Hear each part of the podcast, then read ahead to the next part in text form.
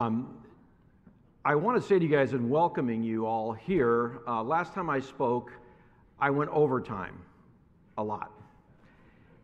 I know that. I promised Matt I won't do it again. I will keep it under two hours.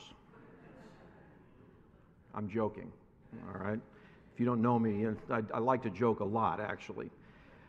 Well, let me give my welcome to all of you. I'm glad you're here this morning. I hope Matt, in whatever he's doing, is able to relax a little bit, enjoy some time for some R and R. Um, I did, before I start my message today, want to just quickly give you an update on Israel. Many of you guys have signed up for it already.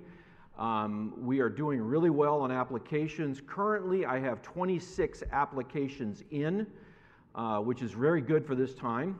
Um, uh, we anticipate many, many more coming in the near future. Uh, Matt had said several of you guys are planning on coming but had not sent in applications. Let me encourage you to do that right away. Uh, I do have a cap. It's a physical cap put on me by the airlines and by our land operators in Israel. So if you know I hit that cap at that point, I have to shut down applications. And uh, I don't want to do that to anybody here. Uh, you know, if that is you, I want to be careful with you know not excluding anybody. Uh, also, many of you would have received from me a uh, map marking assignment. I want to just clarify that. That is not mandatory. Nobody has to do that. Uh, you know, you get this massive thing in the mail thinking, what in the world do I have to do this before I go to Israel? No, you don't. There are people that do want to do it, and so we're providing it for everybody. Um, it's optional. It is by no means required. Um, I would suggest, though, that if you don't do it, do bring your maps to Israel because they can come in handy when we're traveling around looking at the at the country, all right? So I had people going, what do I do with this? Do I have to do this thing? Like, no, no, no, you don't have to. It's just if you want to do it, you know, color away with your kids. Have fun with it, all right? Well, let me pray for us before I begin my message today. Let's pray. Father, as I start today, I would just ask that you would use the words of my mouth to encourage and challenge our thinking. Uh, Father, we think of Matt and Brandy. We just ask that you would refresh them, bring them back to us safely and uh, recharged after some time off. Uh, Father, certainly for this morning, as we gather together to look at your word and consider how it impacts our lives today, we pray that that would happen. And Father, I thank you for this church and what it stands for here in the city of Camarillo. Lord, bless those who are watching online, wherever they are as well, as we study together. In Christ's name, amen. Well, folks, we've been working through the book of Matthew now for well over a year. It seems like, are we ever going to get out of Matthew? And Matt keeps assuring me, oh, no, we're going to do it, we're going to do it. And I'm thinking, yeah, we'll see. You know, you're getting in the Olivet Discourse next week. We'll see how fast that goes. Um, you know, kind of teasing him about that.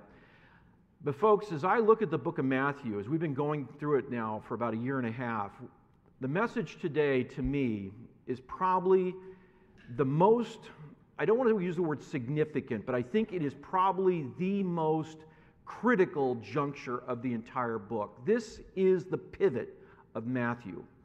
We have been spending a lot of time building, I believe, to this moment where Jesus is making his final and formal break with the nation. And what we want to look at this morning is the, the, the break. What does this actually look like? Because what follows this is going to be an extended discourse on the future of the nation of Israel. We call it the Olivet Discourse in chapter twenty-four and chapter twenty-five. Now, you have a bulletin. I welcome you to take notes uh, if you want. Um, I have a PowerPoint. Obviously, I'm going to walk you through some pictures. I, I'm a very visual learner myself. I like to show images to help kind of illustrate what we're talking about here. So if you have your Bibles this morning, I'd like you to turn with me first to Matthew twenty-three. We're going to look at two passages of Scripture, kind of interrelate those with what we're looking at this morning, um, but we'll start with Matthew twenty-three. Now, let me see if I can get this to... Okay, come on here.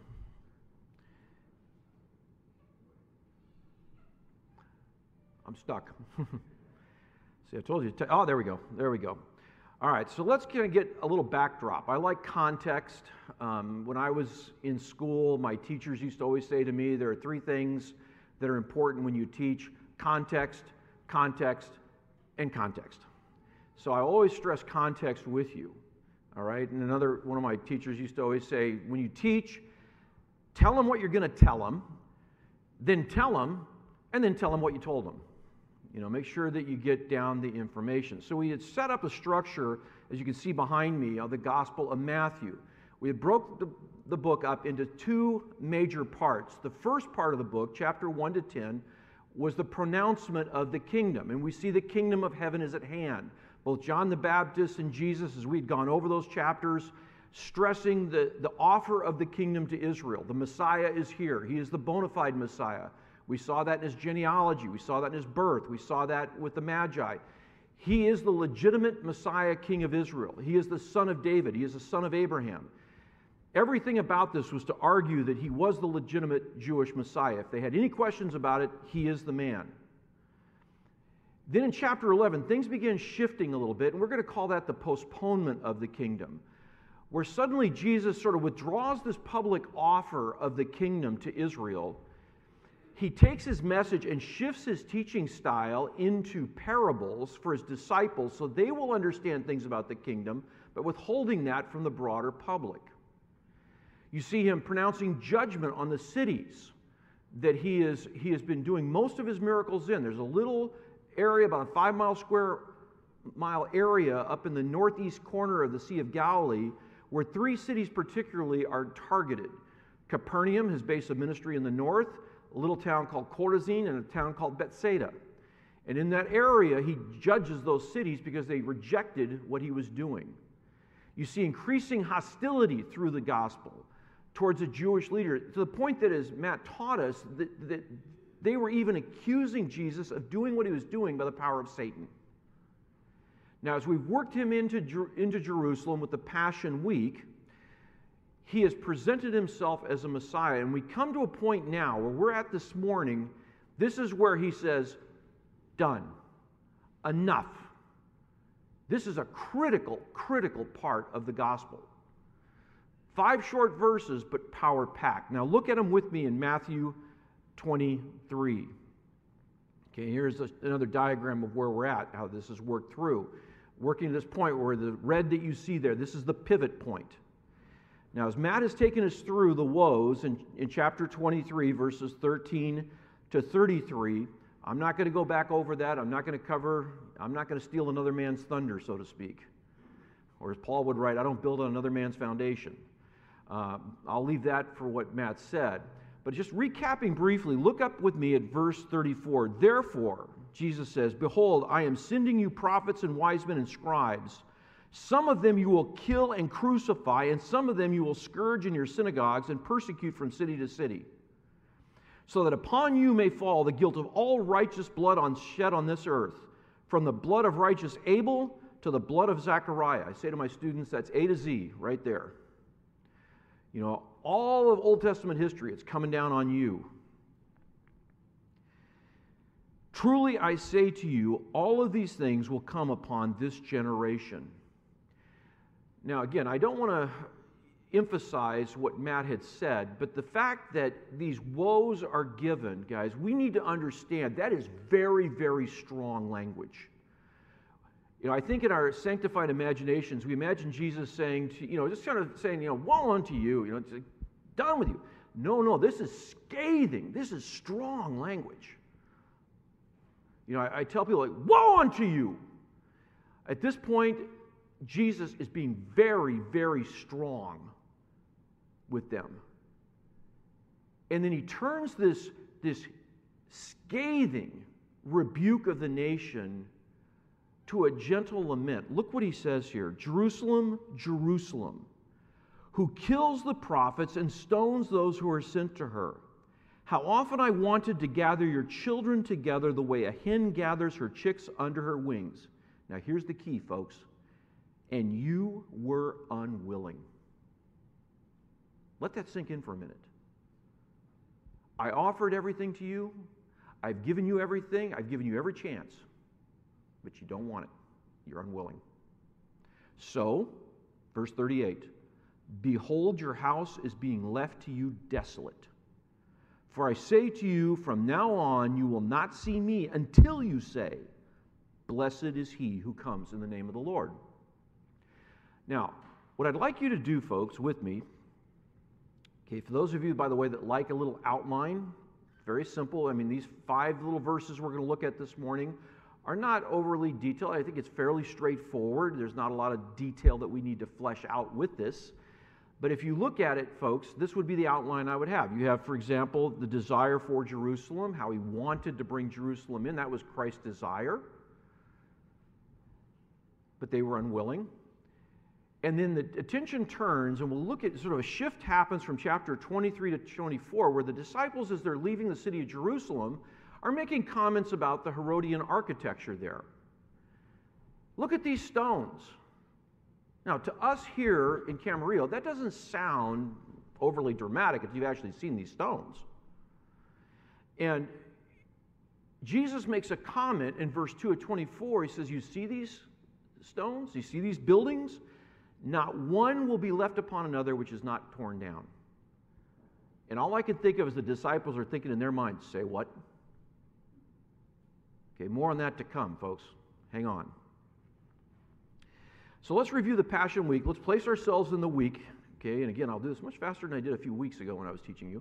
Um, but reviewing the Passion Week, obviously Jesus comes into Jerusalem for the triumphal entry.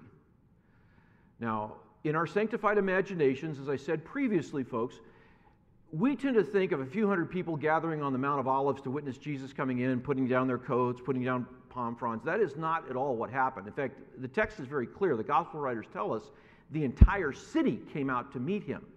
Now, at this time of year, the pilgrims that would come into Jerusalem for a pilgrimage feast like this could number in the hundreds of thousands. We're talking three hundred thousand as an estimate. Now, to put that in perspective, imagine the L A Memorial Coliseum three times. That's what we're looking at, full to capacity three times. We're not dealing with just a few people kind of hanging out looking at Jesus. This whole city came out to see him, all right? Now, he will enter the temple, present himself as the Messiah. It's late in the afternoon. He simply walks in. Uh, Mark's gospel tells us he looks around, kind of takes inventory of what's happening, and then exits immediately and goes over to Bethany. Now, we come into Tuesday, Monday and Tuesday, which is the week that we've been working through with Matt for the last few weeks. Jesus will depart Bethany, and on the way to Bethany, this is about a mile, a little over a mile walk, and I've done it, from Bethany over to Jerusalem, over the Mount of Olives. Uh, he has the famous incident of the fig tree where he curses this fig tree. Now, Jesus does this not because he's ticked off, because there's no figs on the tree. He does this because, frankly, folks, it's a picture of Israel. He expects fruit. There is no fruit. It's an object lesson for his disciples. He will possess the temple, and this is where we've been with Matt for the last few weeks here. He comes into the temple. He drives out the money changers. Now, you have to understand, as I said previously, folks, This is, the, this is the equivalent of shutting down Black Friday. This is where the Sadducees make their money. This is the time of year where they make bank on this, as people are buying lambs because of the, the, the uh, just corrupted nature of their business. They were buying and selling lambs there at overprices. They were charging uh, extensive expense to change money into local currency to use to pay the temple tax. This was, it was referred to as Annas' Bazaar. Okay, it was, it was a horrible marketing, and Jesus shuts this commerce down. And that's going to hit them where it counts. It hits the Sadducees in their wallet. In fact, the gospel writers tell us that the disciples, together with Jesus, had basically shut off all this practice and would not allow anybody even to walk across the temple property with so much as a water jug. Totally shuts this thing down and possesses the temple as Messiah. This is my house. Now that's important. You got hundreds of thousands of pilgrims there. They're loving this. They're seeing this man shut down this, what they knew was to be basically black market economy. They're shutting it, Jesus is shutting it down. They're thrilled with this. He will teach these massive Passover crowds who are loving what he's saying, for the most part. He will confront and confound the religious leadership. Now, you guys, we went through this. You know, we talk about the, you know, the Pharisees and the Herodians come up with a famous coin. You know, do you pay the tax or not? It's kind of like saying to me, Doctor Bealey, have you stopped beating your wife? Now, how do I answer that? I answer yes, that's a problem. If I say no, that's a problem. So they're trying to play, and this is, by the way, in the in the Hebrew mind, these kind of di- intellectual debate dialogues are how you prove your intellectual worth. Now, we don't do that in our culture, but in their culture, this is huge. If you can outdo your opponent in a verbal sparring match, that's considered to be pretty cool.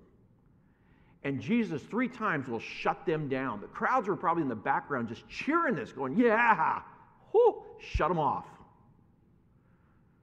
Jesus shows his intellectual mastery over his opponents here. Now, that's what we've been working through.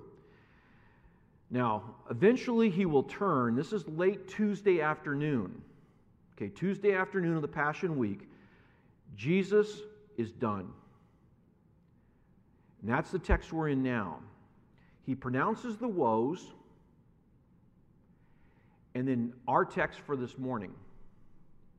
Now, it's important as a context, I think, if we kind of walk through this here. He departs Jerusalem for Bethany. It's late Tuesday afternoon. He's heading back to Bethany where he's staying. On the way, this is when the disciples are looking at the temple building. And, and my thinking on this, folks, is these disciples have still not understood fully what's going to happen. Jesus had warned them previously, I'm going to Jerusalem. I will be handed over. I will be crucified, but I'll rise in three days. They weren't getting that. For them, for the last few days, they're seeing the kingdom is imminent. It's about to happen. We are on a roll in their mind. You know, the, the masses have welcomed them in.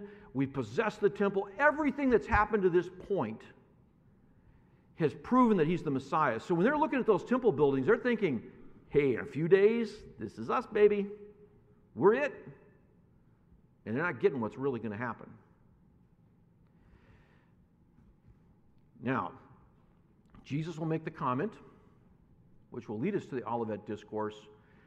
These buildings that you see are all going to be torn down. Now, Matthew in review. Let me take us back, folks, because I think we need to see this context. I have said to all of you previously that I believe the way you understand the book of Matthew is you must understand also the book of Isaiah. Repeatedly, Jesus will use, and Matthew will use, Isaiah as a context for the ministry of Jesus. Going all the way back to the birth narratives, quoting the virgin birth, Isaiah seven, we can the theme of a forerunner, Isaiah forty, all the way through Matthew's gospel, Isaiah has become a very prominent reference point for this book. And what we have seen over the last few weeks, and, and Pastor Matt has re- referred to this, is the imagery of Isaiah five in this context. Now, here's what I'd like you guys to do with me, all right? Let's take your, take your bulletin, put it here in Matthew twenty-three. I wanted you to go back with me to Isaiah five, and let's look at this. Isaiah chapter five. Now, I realize for most of us, we don't do our quiet times in the book of Isaiah. You should. It's good. But Isaiah five, it's very interesting. You see, if you notice this, you'll see a parallel to what we've seen so far in chapter twenty-three. And actually going all the way back to chapter twenty-one to twenty-three. In Isaiah five, verse one, Isaiah talks about a vineyard. Now keep in mind, Jesus twice, folks, twice has used vineyard illustrations with the people. Now, I think the danger that we have in front of us is we hear that, we hear this idea of a vineyard, we immediately think, well, it's just agriculture, and they're all familiar with agriculture, so vineyard, fine. You know, no, no, no, no, no, no, no, no. He's being very specific. He's aiming right at the nation. And by the way, when you look at Matthew twenty-one where he does this, the Pharisees know he's talking about them. He's looking right at them. Now, look at Isaiah five with me. Verse one, let me sing now for my well-beloved, a song of my beloved concerning his vineyard. My well-beloved had a vineyard on a fertile hill. Now that's significant. Vineyard on a fertile hill, folks. This is in the hill country of Jerusalem, Judea. All of your farming is on a hill. More to come on that. Okay, you, it's a different kind of farming. We think of the plains of maybe Kansas. Not in Jerusalem. You got to do it on a hillside. He plants his vineyard on a fertile hill.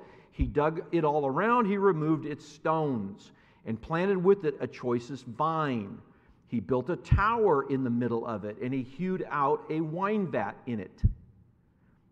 In other words, he sets up this installation for the production of grapes and wine. Now, he expected it, now look at the language here, he expected it to produce good grapes, but it produced only worthless ones. Now look at the verses that follow closely in Isaiah, and just think Matthew in the back of your mind. And now, O inhabitants of Jerusalem and men of Judah, judge between me and my vineyard. What more was there to do for my vineyard that I have not done in it? Why then I expected it to produce good grapes, it did produce only worthless ones. So now let me tell you what I'm going to do to my vineyard. I will remove its hedges, it will be consumed. I will break down its wall, it will become a trampled ground. I will lay it waste, it will not be pruned or hoed, but briars and thorns will come up. I will also charge the clouds to rain no rain on it. Now, for those of you that will go with me to Israel, I can show you this. But in the hill country of Judea, you farm by what are called terraces. They're basically a stone wall. There's a little bit of ground, very thin. I'll show you pictures of this in a moment. Then another wall, ground, wall, ground. It's like a step going all the way up the hillside. If you tear down those hedges, you tear down those walls, what that does is allow erosion to just wash that topsoil right down into the bottom of the ravine. It destroys it. And what God is saying here, that this vineyard will be destroyed. Now the question is, well, what is this vineyard? Look at verse seven. For the vineyard of the Lord of hosts is the house of Israel, and the men of Judah his delightful plant. For he looked for justice, but behold bloodshed, for righteousness, but behold a cry of distress. In other words, this vineyard being described in Isaiah five is the nation of Israel. I expect good, I get worthless. Now, when Jesus is talking about a, a landowner who plants a vineyard, go back to Matthew twenty-one, we won't look at it. You can imagine these religious leaders with Isaiah five ringing in their mind. Because what follows this, interestingly enough, if you look at this with me, are a series of six woes. We just read woes, didn't we, in Matthew twenty-three. Now, again, I'll show this quickly. I am going to get you out on time. I told myself last time, I will do this. But folks, there is a sense in which Jesus is doing the exact same thing in Matthew. In fact, I won't go through all of these woes, but he gives these six woes, and some of them, to me, are as timeless today. As Greg prayed, you know, and talked about, we are, we are in a time now, folks, where a lot of these, I think, are very true of us even today. Woe to those who add house to house and join field to field until there is no room.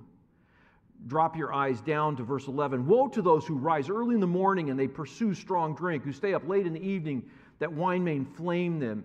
Their banquets are accompanied by lyre and harp, by music and tambourine and flute and by wine. They're partiers, love to party.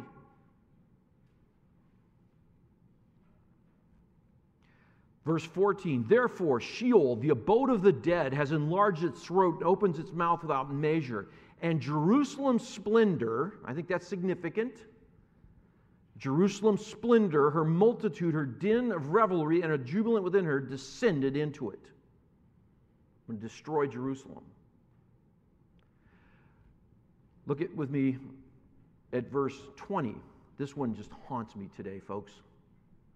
Woe to those who call evil good and good evil, who substitute darkness for light and light for darkness. Is that a commentary on our culture or what?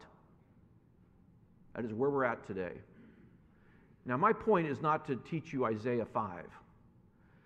But folks, the context that God had a vineyard that he had planted. He had done everything to nurture Israel as a people, just like he would take care of a vineyard. And yet that vineyard did not produce what it was supposed to produce. God will destroy that vineyard and pronounce his woes on it.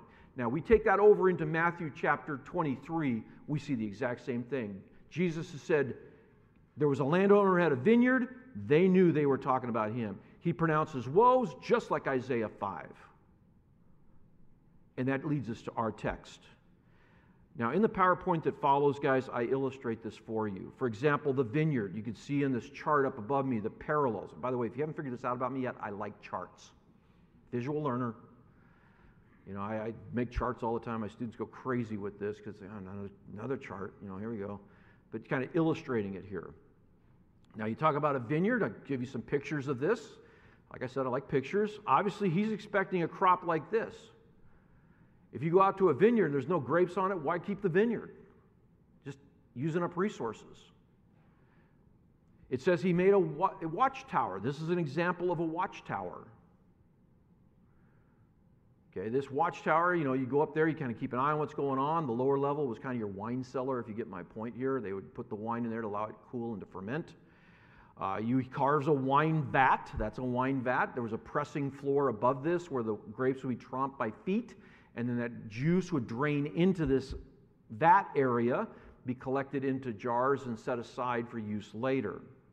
This is an example of that terrace farming that I was talking about. You have this step structure down the hill, and God says in Isaiah five, since you're, you're not producing, I'm just going to tear this whole thing apart and let it go to, go to seed. Now the woes, we've talked about these, comparison between Matthew and Isaiah. Um, again, very similar language here.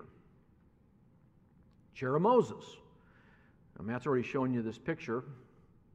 Uh, we get over to, Cor- this is actually in Chorazin. Uh, we get there, I'm going to get a picture of Matt as a Pharisee in it for us. All right. The scribes and Pharisees love to sit in the seat of Moses. And of course, this idea of a house being left desolate. Now, if you have your Bibles, again, let me have you go back or, or uh, you know, if you're using a digital Bible, go scroll over to back to Matthew twenty-three, and let's look at this. In verse thirty-seven, Jesus laments over the city, Jerusalem, Jerusalem. And Jerusalem is really a picture of the whole nation. Uh, Jerusalem was seen as sort of the, the, the center of Jewish thought. It's where the, everything was built around Jerusalem. Ezekiel five five says that Jerusalem is the center of the nations. Now, we might think Washington, D C is the center of the nations. That is not true. Jerusalem is. Okay, I'd hate to sort of break the news, but America is not God's chosen nation. Israel is. Israel is my firstborn. Okay? Looking at Exodus. So that being said, Jerusalem here, he's speaking not just to the city itself, but the city is representative of the entire Jewish people. Jerusalem, Jerusalem, how I, you kill the prophets, you stone those who are sent here, and he's describing what's been set up in verse thirty-four. How often I wanted to gather your children the way a hen gathers her chicks under her wings, but you weren't willing. Folks, I think in this you see the heart of the Messiah, the tenderness of him. You know, many of you read the book Gentle and Lowly, and there's a lot of good stuff in that book, all right? He desired to have a relationship with them, but they were stiff-armed. We don't want you. In fact, it's interesting, in one of these illustrations, it says, we will not have this man rule over us. We don't want anything to do with him. I desired it. I wanted it. You didn't want it. So what's the outcome of this, this rejection? Look at verse thirty-eight with me. Behold, your house is being left to you desolate. Now, folks, these verses that you see behind me, you can look them up, read them in your own. There was an attitude that we have the temple of God here. As the people of God, that temple will always be here. And God had warned them, there will be times where if you rebel against me, I will leave this house desolate.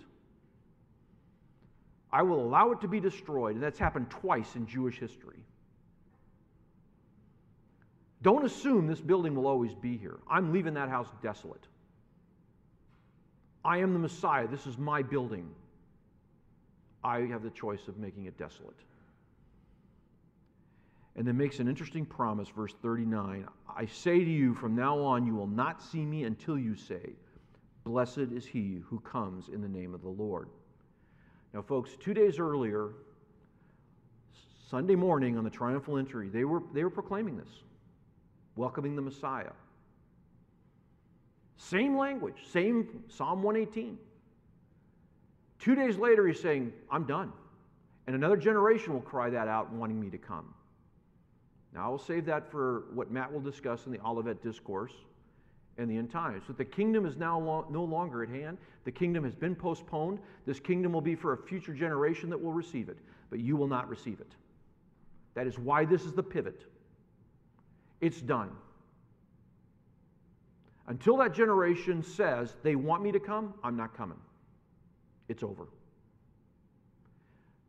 Now, I have friends in other theological traditions that will say, well, this is abandonment of the nation. He turns attention toward the church, and it's now a spiritual kingdom. No, that's not. I don't buy that for a second. He says, until you say, there is a future hope. The Abrahamic covenant, the Davidic covenant still stand.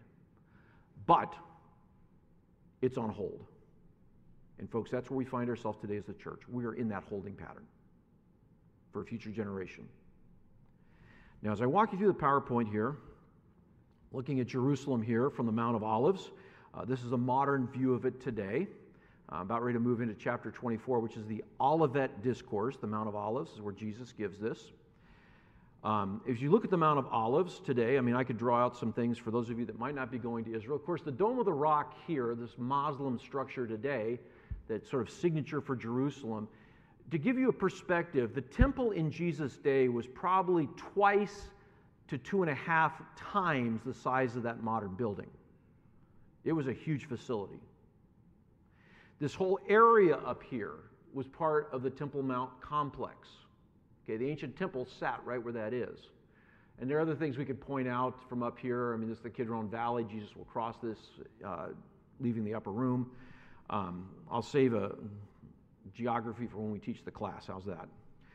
Now, it says that when he gives the Olivet Discourse, he will give it from opposite the temple. Okay, now this view, which I took this shot back in November, this is basically almost directly opposite of where the ancient temple was. The Dome of the Rock sits where the ancient temple was located. And again, to scale, the temple in Jesus' day would be about twice that size, okay, that that modern building. Now, understanding something about Herod's temple, let's look at our Bibles for a second. Verse twenty-four, Jesus came out of the temple and was going away. It's late Tuesday afternoon. He is making his way back to Bethany. This had been his pattern for several days now. The disciples are assuming, no big deal, we're just leaving, we're going back, we'll be back here tomorrow morning. So, you know, that's what we've been doing, right? I think in their mind, they're thinking it's just a continuation of this. But as they're leaving, notice what the disciples are doing. They were going away. His disciples came up to point out the temple buildings to him. Now, I find that rather curious because Jesus is like, I know what these buildings are. You know, I mean, you know, it, it's not like, you know, why are they pointing it out to him? And I think the answer to that is these guys in the back of their mind are thinking, we're going to be possessing this in this kingdom. This is going to be us. They're still thinking kingdom. They're not realizing in a few days from now, he's going to be crucified. Jesus had warned them that's what's going to happen, but they're not buying that. And they're like, man, look at the you know, royal stall over here. Man, look at the court of the Gentiles here, how big this platform area is, and look at the temple, and they're pointing out all this stuff. And then Jesus makes a comment that I think would have really kind of struck them as funny, in a sense. I mean, not funny, but rather, what? Verse two, he said to them, do you not see all these things? Truly I say to you, not one stone here will be left upon another which will not be torn down. Now, to understand the significance of that statement, he's already said, I'm leaving this house desolate. It's going. It's going to seed, which, by the way, it did. Let's understand some history of Herod's temple. Now, this is referred to as the second temple. The first one was Solomon's temple. That temple in five eighty-six B C was destroyed by the Babylonians. They came in there, they razed the city of Jerusalem, they destroyed the temple, uh, leveled it to the ground, and it basically went to seed for seventy years until after the exile.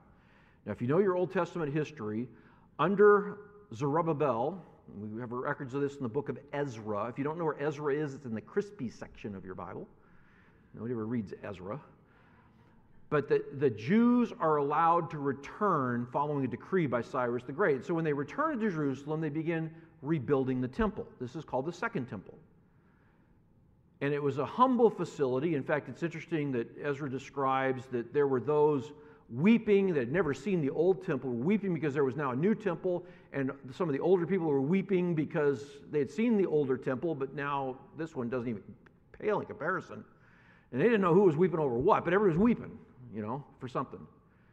But that humble facility, they, they kind of went, start, it went in fits and stops. And, you know, when it stopped, this was the prophet Haggai. Now, now I'm really getting into parts of the Bible most people don't know. But Haggai kind of chides the people, one of these minor prophets, saying, hey, get working on the temple. You work on your own houses. What about this one?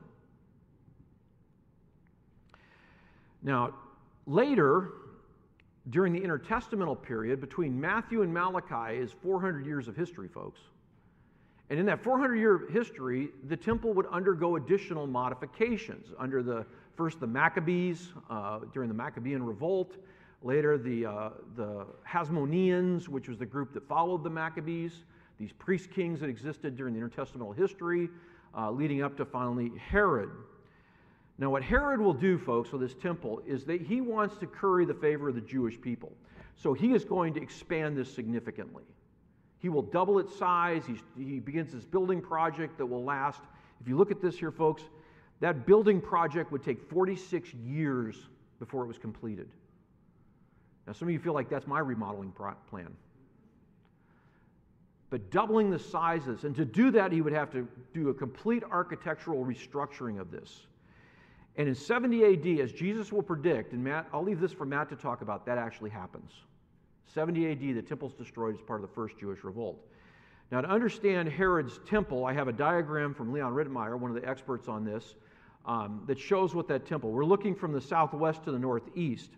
Uh, basically, this is the Mount of Olives up here, uh, temple complex right here. I put the red here. This is the modern Western Wall that many of you guys have seen pictures of. I tell people when you're looking at the Western Wall, you're looking at the side. That's not the temple. Because people will say, well, I thought Jesus said it all be down. Yeah, everything in the temple's down. This is, you're looking at just part of the retaining wall. Think of this, you're looking at the side of a sandbox. You have to build the sandbox and then put the temple on top of the sandbox. So this area right here is where the modern Western Wall is, between Barclays Gate and Wilson's Arch. Now, looking at an aerial photo, this is a, a model, and you've already seen this model many times. It's in the Israel Museum in Jerusalem. Uh, you can see the temple complex. This is what Jesus has been possessing for two days. Uh, you have the temple proper, which is this building right here. You have a wall that goes around it. You see it right there. That wall was basically the dividing wall. This area is for Gentiles. A Gentile crosses that wall, they were dead. And they have in the Israel Museum what are called the Thanatos inscriptions, saying if you cross this line as a foreigner, as a Gentile, you're responsible for your own death. All right? Jesus would have possessed all of this, probably teaching in the Royal Stoa area. This was a colonnaded, uh, shaded area up here on the platform. Um, nobody was allowed to do any commerce in here whatsoever. Over on this side, this building structure here was the Roman Antonio Fortress, where basically the Romans kind of kept an idea, eye on what was going on, making sure there's no insurrections. This would factor later into the book of Acts. Now, I don't usually give websites, but if you guys want to study Herodian masonry, this is the website. I'll leave it there. All right? Now, why were the disciples so impressed with these stones? Okay? To us, a stone, we think of bricks. You know, bricks don't really excite me. You know, why would they be so animated about these stones? These, these Herodian stones, guys, are pretty unique. In fact, I have here what is called the master course, the master stone. There is one stone in the Western Wall, and they think that they built the wall off of this. This was sort of the anchoring stones that they would build everything around, that they estimate to weigh somewhere between two hundred fifty to three hundred tons. In fact, they've kind of downsized. They used to think it was over five hundred tons, but they've since kind of modified it down. One stone is forty-four feet long, eleven feet high, and they estimate by ground-penetrating radar that's about six to eight feet deep. Now, you probably can't see it in the photo here, but I had one of my students walk all the way down to the end of this and point where the end, other end is. Where from I'm standing on one end to take the picture, they're at the other end. That's one stone. One. Now, I know that that weight probably doesn't mean much to anybody, but let me put it into a comparison. You take the Boeing seven eighty-seven Dreamliner, which is what we'll be flying to Israel on. When that plane is fully loaded and fueled to take off out of Newark Airport, it will weigh approximately two hundred forty-two tons. That stone weighs more than that airplane. How did they move it into position with half an inch tolerance? We can't figure it out. For as dumb as the ancients, we think the ancients were, because they didn't have iPhones, right? We can't figure out how they did. Some of the stuff I've heard, folks, is amazing. You know, people say, "Oh, it was aliens. Maybe levitation." Man, you guys are drawing straws here. So you understand the disciples are pretty interested in all this. Of course, the Western Wall Plaza, you've probably seen pictures of this. The lower concourses down here are these Herodian stones. Okay, the upper parts are all added on, but this at this level here, and by the way, this goes underground thirty feet. That wall goes down below the plaza level. The Herodian stones, I got this picture of a soldier here on, where his hands are touching. This stone dates back to the time of Jesus. Now, Herod would use this little border emboss around here that was typical of his stones. All of them have it. You see it here again. Okay, we see it over here on this one, on these lower concourses where they would actually cut this border on it. And these stones were massive. There's all kinds of debates. There's a picture of where the Western Wall is located on the model. People always, when I get to the model, say, well, where was the Western Wall? I kind of pointed out there uh, on the Western Wall. Uh, how did they quarry? I've got enough engineers in here to say, how do they do this? Well, this is speculation. They think they cut them by chiseling out, dropping pieces of wood in between the blocks, swelling it, allowing the swelling of the wood to pop the block off, and then quarry that way. That's how the quarrying technique happened. How they moved it, there's all kinds of speculation. Did they use wheels? Did they roll them on logs? Did U F Os pick them up and carry them? I, you know, you hear it all. I mean, I've heard all, all kinds of strange explanations how they move these massive blocks. And again, some pictures of them moving it, where they'd move it up a ramp, place it, and then tear the dirt ramp down when they were done with it. Uh, these are some replications of lifting, using pulley systems, uh, possible cranes doing this. In fact, a friend of mine one time had a guy that actually ran these really high-powered cranes, these big cranes you see, and he said, I don't know how they did it. He said, the best cranes that we have, if I had maybe three or four of them, we might be able to do this. But I, I don't know how they did it with, without those. Or they possibly rolled them. There's a replication where they illustrate moving these what are called ashlars or stones by wheel. Uh, this is another illustration of these massive stones. Okay, this is the southwest corner of the temple. They would use a unique feature. This is called a, a striker header structure, where they kind of offset. You notice they kind of go like this up to give stability to these massive corners. Um, I have a picture here of two of my students. That's one stone. If you look at the stone itself, this one's estimated to weigh about seventy to eighty tons. Here's one end of it. Okay, you can see the border on this side going all the way down to where they're standing. And that traditional border cut. You see these borders. That's all. These are all from the time of Herod. Now, this is not the temple, but this is the only standing Herodian structure in Israel today. It's the Cave of Machpelah, um, the uh, uh, Tomb of the Patriarchs as we know it today. Uh, which is still, it's a Herodian building. And if you look at it closely, you'll see these border embossed stones going all the way up. They think the temple walls look like this. It would have been similar style. Um, so there's speculation by archaeologists that it looks very, very similar. Now, Jesus said everything would come down. I've shown you this picture previously, and I made the comment, my wife excavated right there. That's where she was. But this is all debris that came off when the Romans tore this down. This street here is Herodian level. This is actually goes underground. You see it ends right here, but it goes underground all the way up to the top of where the temple would have been. So that road, Jesus would have walked this road. You can see the Herodian stones here on the bottom concourses. All this stuff came from up on top into piles. When I first started going to Israel, that was just a dirt mound out there. They excavated all this in the last twenty years. Now, I'm looking at the clock. I promise I'll get you out of here. Matt's going to talk about now what in the Olivet Discourse. Jesus has pronounced his judgment on the nation. It's over for them. The kingdom is now postponed. The disciples still thinking, hey, this is all happening, man. We're on a roll. Make a comment about the temple buildings. Jesus says, you see that? Not one will be left upon another which is not torn down. And they're looking at that going, whoa. forty-six years building this massive complex, and you're telling me it's going to be destroyed? And Jesus is going, yeah, more to come on that. But as you look at this, guys, what do we walk out of here with? Let's some quick lessons for us. Number one, Jesus offered the kingdom. They rejected his lordship. They did not, we will not have this man rule over us. Now, folks, I don't think there's probably a person in this room or watching by television who wouldn't say, well, of course Christ is Lord. But is he really? Is he really? I have to ask myself daily, am I allowing Christ to be Lord of my life? or am I in control of my life? When I was in college, there were some guys I used to hang around with in the ministry I was involved with, and one of our lines was, who's in control of your life? Because if you're in control of your life, Greg, that ain't the way it's supposed to go. Is he the Lord of my life? Secondly, the nation wanted a Messiah to take care of their physical, political needs, but no one wanted somebody who could confront their spiritual inadequacies. I asked the question of all of us, folks, what kind of Jesus do we want? Do we want to, uh, one of my friends said it well, he said, we want a domesticated Jesus. We want a Jesus that's kind of nice and gentle and kind to us, but we don't want a Jesus that might put demands on us, who might ask us to do stuff we don't want to do. The nation had it all figured out. They knew what they wanted. The last thing I want to say, and then we'll wrap this up, folks, is the nation was comfortable with their current religious systems. And guys, this haunts me today. We get comfortable with the way we do church, our Christian radio, Christian bookstores, Christian books. We get very comfortable with all that, and I worry that we're not drifting into the same kind of thing that Jesus confronted in the New Testament.